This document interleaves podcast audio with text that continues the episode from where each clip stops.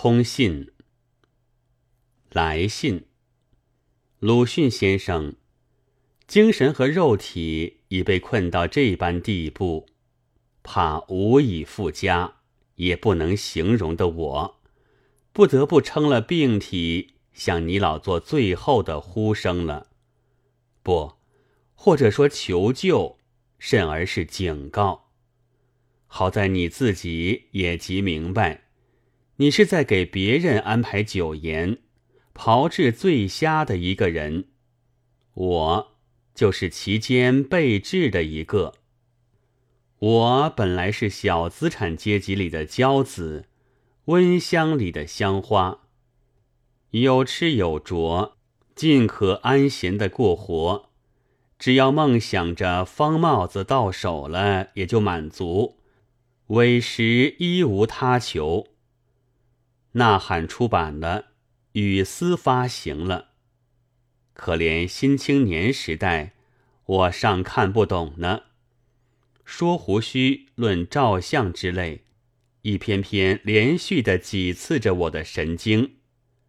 当时自己虽是青年中之尤青者，然而因此就感到同伴们的浅薄和盲目，革命革命的叫卖。在马路上呐喊的洋溢，随了所谓革命的势力也奔腾澎湃了。我却竟被其吸引，当然，也因我嫌弃青年的浅薄，且想在自己生命上找一条出路。哪知，竟又被我认识了人类的欺诈、虚伪、阴险的本性。果然不久。军阀和政客们弃了身上的蒙皮，而显出本来的狰狞面目。我呢，也随了所谓清党之声，而把我一颗沸腾着的热烈的心清去。当时想，素以敦厚诚朴的第四阶级和那些遁世之士的居士们，或许尚足为友吧。哎，真的，令弟启明先生说的是：中国虽然有阶级，可是思想是相同的，都是升官发财。而且我基已置身在纪元前的社会里了，那种愚蠢比路史还要愚蠢的言动，或者国粹家正以为这是国粹呢，真不禁令我茫然。茫然于叫我究竟怎么办呢？立莫立于失望之始，我失望，失望之始贯穿了我的心，于是乎吐血，转辗床上不能动，已几个月。不错，没有希望之人应该死，然而我没有勇气，而且自己还年轻。仅仅念一岁，还有爱人，不死则精神和肉体都在痛苦中挨生活，差不多每秒钟，爱人亦被生活所压迫着。我自己薄薄的遗产已被革命革去了，所以非但不能相慰，相对亦图唏嘘。不时不知幸福了，我因之痛苦。然而施这毒药者是先生，我时完全被先生所炮制。先生，我既已被引至此，索性请你指示我所应走的最终的道路，不然，则请你麻痹了我的神经，因为。不时不知是幸福的，好在你是习医，想必不难还我头来。我将效梁玉春先生之言而大呼。末了，更劝告你的，你老现在可以歇歇了，再不必为军阀们赶制市口的鲜味，保全几个像我这样的青年。倘为生活问题所驱策，则可以多做些拥护和打倒的文章，以你先生之文明，正不愁富贵之不及。委员、主任如操左劝也。快呀，请指示我，莫要为德不足。或北新，或语丝上答复均可。能免，莫把此信刊出，免笑。原谅我写的草率。因病中乏疾，一个被你毒害的青年外枕上书，三月十三日。外先生，当我答复之前，先要向你告罪，因为我不能如你的所主，不将来信发表。来信的意思是要我公开答复的，那么。倘将原信藏下，则我的一切所说，便变成无题诗恩百韵，令人莫名其妙了。况且我的意见，以为这也不足耻笑。自然，中国很有为革命而死掉的人，也很有虽然吃苦仍在革命的人，但也有虽然革命而在享福的人。革命而尚不死，当然不能算革命到底。书无以对死者，但一切活着的人，该能原谅的吧？彼此都不过是靠侥幸，或靠狡猾巧妙。他们只要用镜子略略一照，大概就可以收起那一副英雄嘴脸来的。我在先前。本来也还无需卖文糊口的，拿笔的开始是在应朋友的要求，不过大约心里原也藏着一点不平，因此动起笔来，每不免露些愤言讥语，近于鼓动青年的样子。段祺瑞执政之际，虽颇有人造了谣言，但我敢说。我们所做的那些东西，绝不沾别国的半个卢布，阔人的一文津贴，或者书铺的一点稿费。我也不想充文学家，所以也从不联络一般同伙的批评家叫好。几本小说销到上万，是我想也没有想到的。至于希望中国有改革、有变动之心，那的确是有一点的。虽然有人指定我为没有出路，哈哈，出路中状元吗？的作者，独笔的文人，但我自信，并未抹杀一切。我总以为下等人胜于上等人，青年胜于老头子。所以从前并未将我的笔尖的血洒到他们身上去。我也知道，一有利害关系的时候，他们往往也就和上等人、老头子差不多了。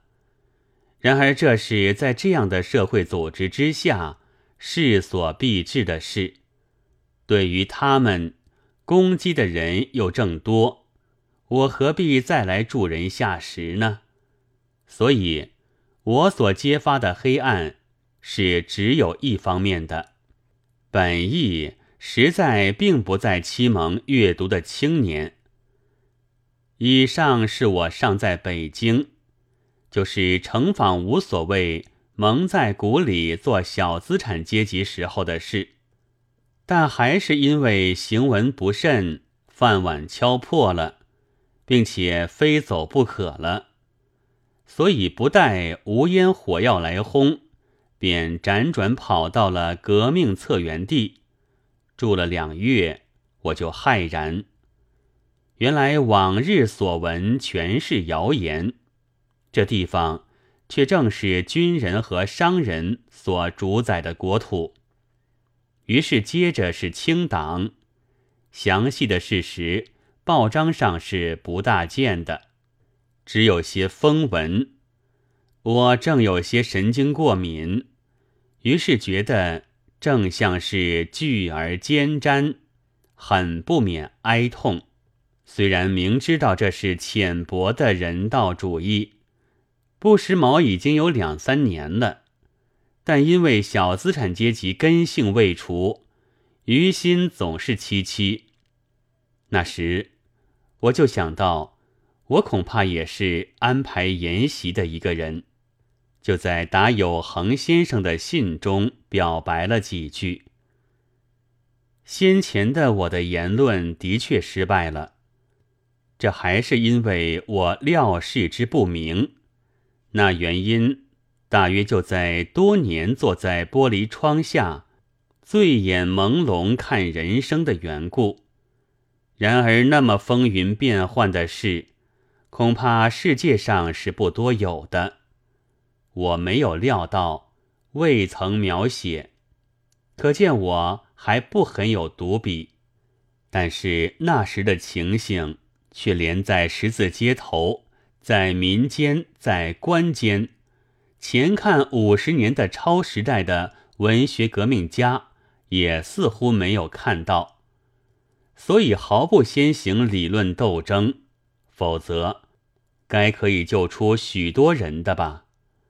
我在这里引出革命文学家来，并非要在事后讥笑他们的愚昧，不过是说，我的看不到后来的变幻，乃是我还欠刻读，因此便发生错误，并非我和什么人协商，或自己要做什么利益来欺人，但利益怎样？与事实是无干的。我一心吃苦的人们中，或不免有看了我的文章受了刺激，于是挺身出而革命的青年，所以实在很苦痛。但这也因为我天生的不是革命家的缘故。倘是革命巨子，看这一点牺牲是不算一回事的。第一是自己活着，能永远做指导，因为没有指导，革命便不成功了。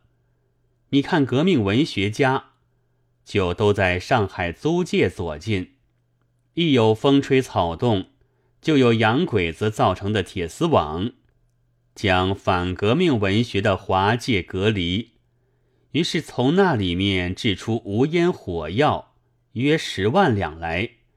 轰然一声，一切有闲阶级便都傲服鹤变了。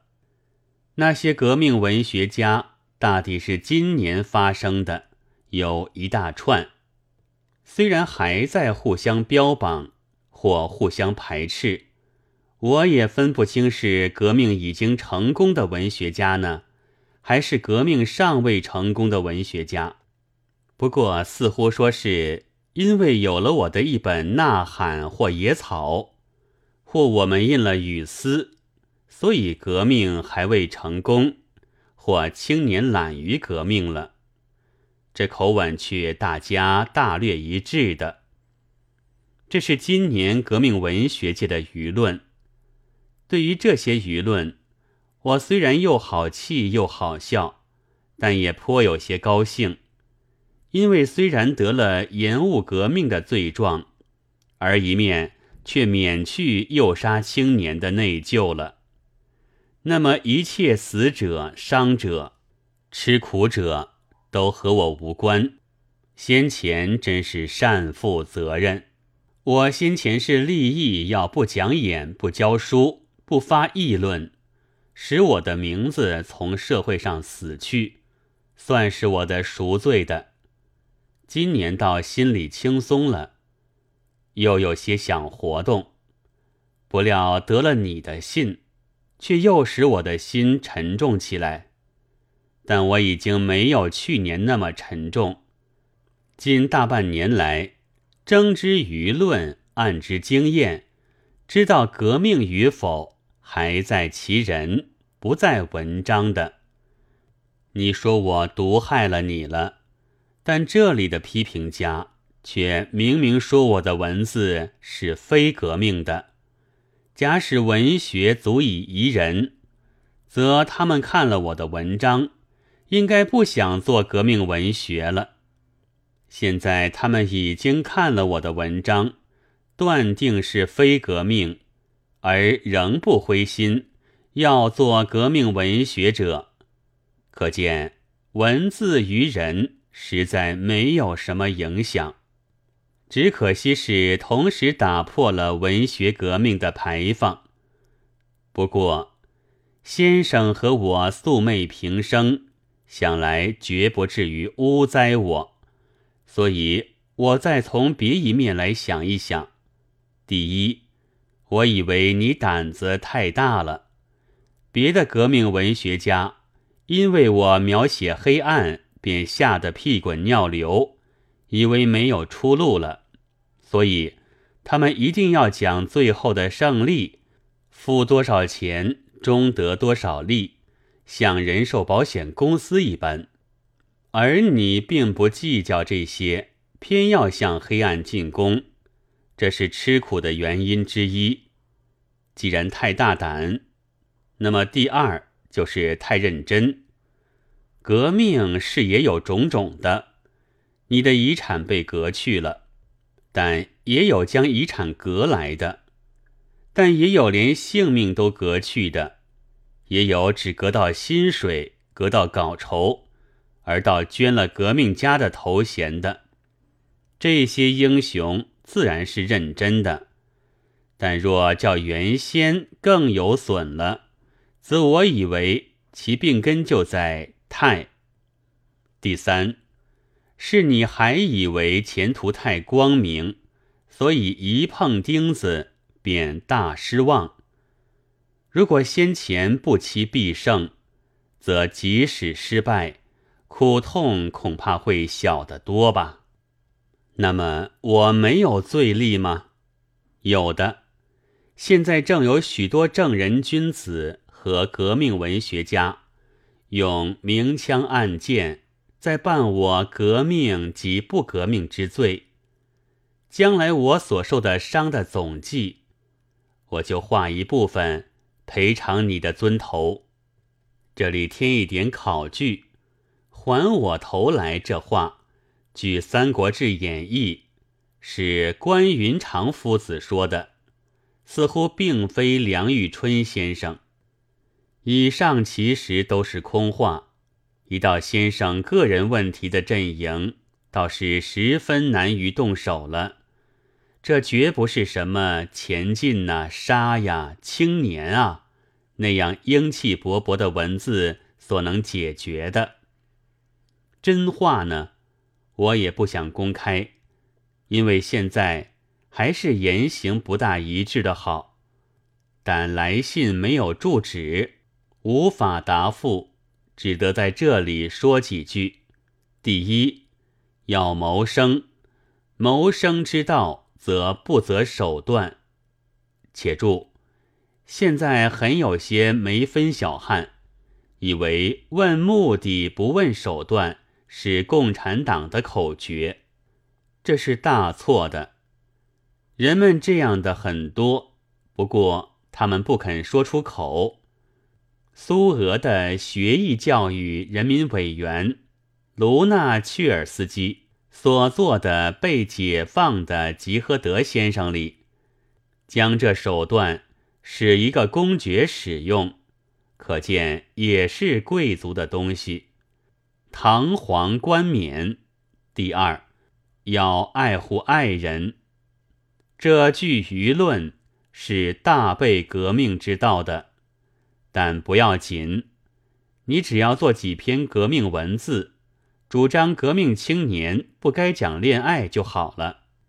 只是假如有一个有权者或什么敌前来问罪的时候。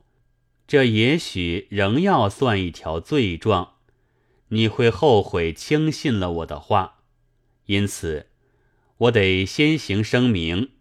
等到前来问罪的时候，倘使没有这一节，他们就会找别一条的。